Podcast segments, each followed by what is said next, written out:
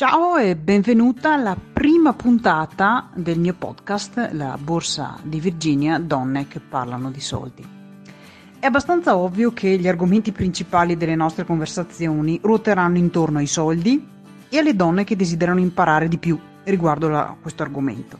Però prima di parlare di qualsiasi aspetto che riguardi l'economia o la finanza o la gestione del risparmio, occorre capire cosa sono i soldi e soprattutto che ruolo hanno i soldi nella tua vita.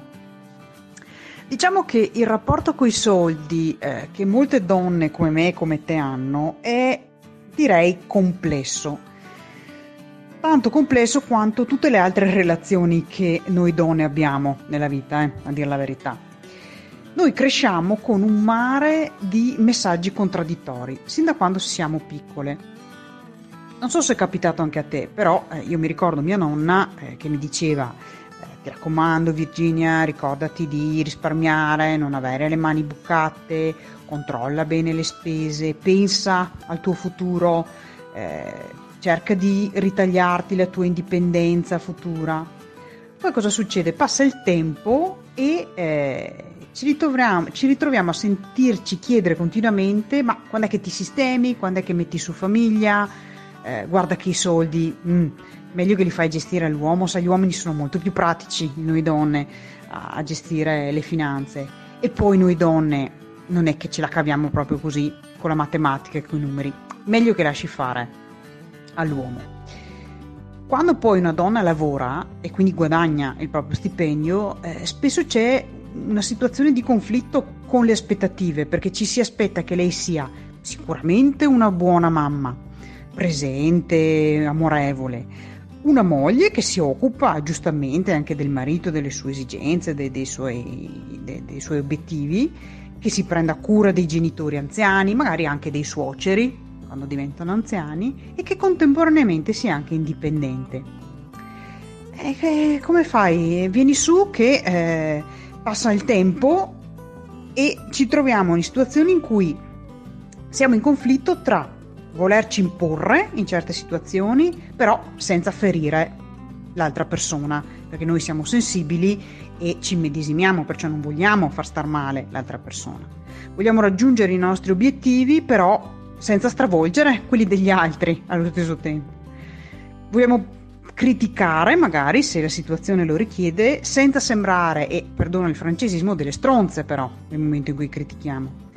E vogliamo anche essere sicure di noi stesse senza però spaventare che abbiamo di fronte, perché spesso quando sei sicura ti senti anche dire che sei aggressiva o intimidisci.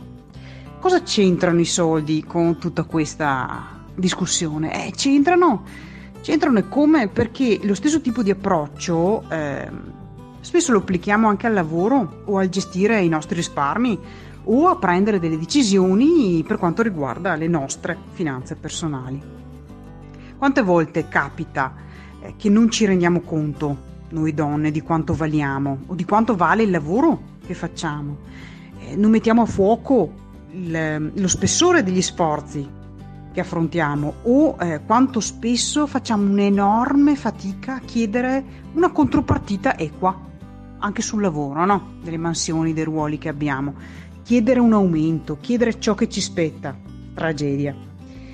Ora prova a chiudere gli occhi e prova a immaginare gli uomini con cui lavori, visualizzali e ti sembra che abbiano le stesse difficoltà che abbiamo noi a chiedere, a far presente ciò che fanno.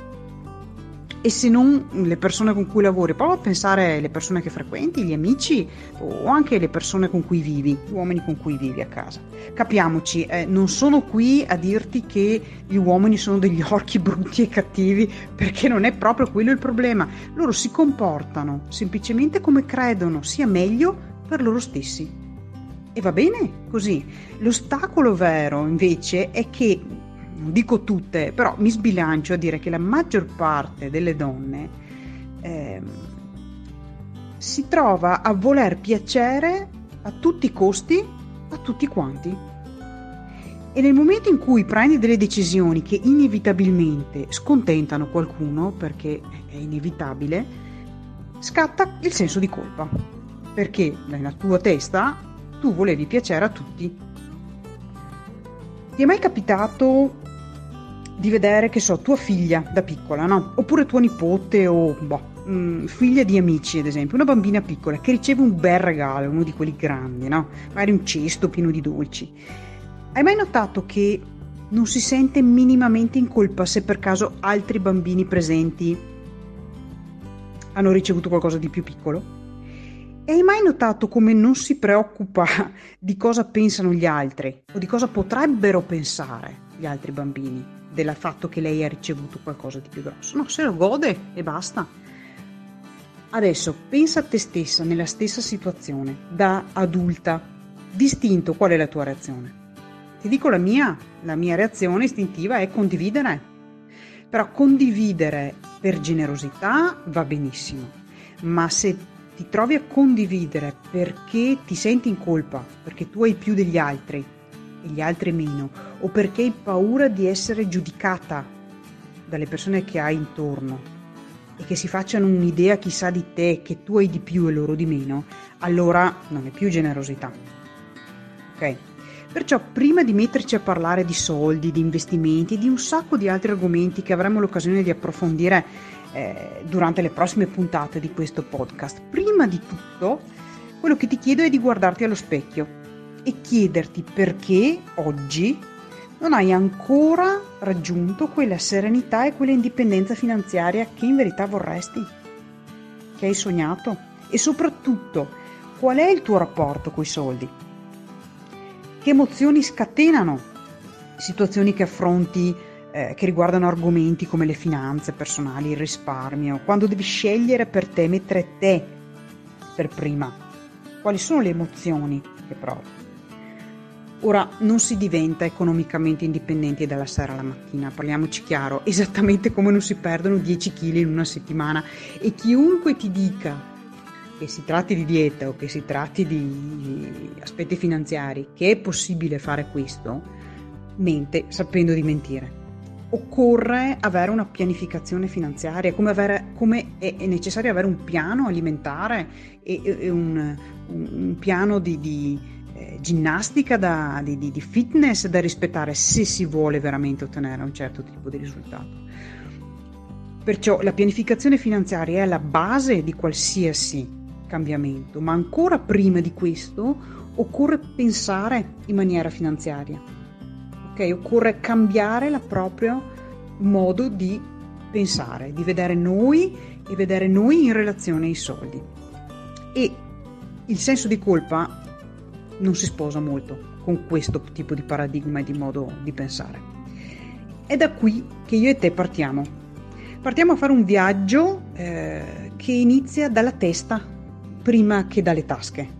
Alle tasche ci arriveremo, ma prima è la testa che deve cambiare, ok? Se vuoi scoprire se hai già la mentalità giusta o a che punto sei per intraprendere questo viaggio con me, allora ti consiglio di andare sul mio sito www.virginiabusato.it. Sull'home page alla fine trovi un form che compili e dopo averlo compilato potrai ricevere il report che ho preparato. È un report gratuito che contiene un test che puoi fare a casa tranquillamente, un test molto semplice di rispondi vero e falso, e i suoi risultati ti faranno già capire se ti stai prendendo cura di te a sufficienza e se stai gestendo bene il tuo patrimonio.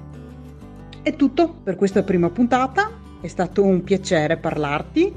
Questa è La borsa di Virginia, donne che parlano di soldi. Io sono Virginia Busato e ti aspetto martedì prossimo per la prossima puntata.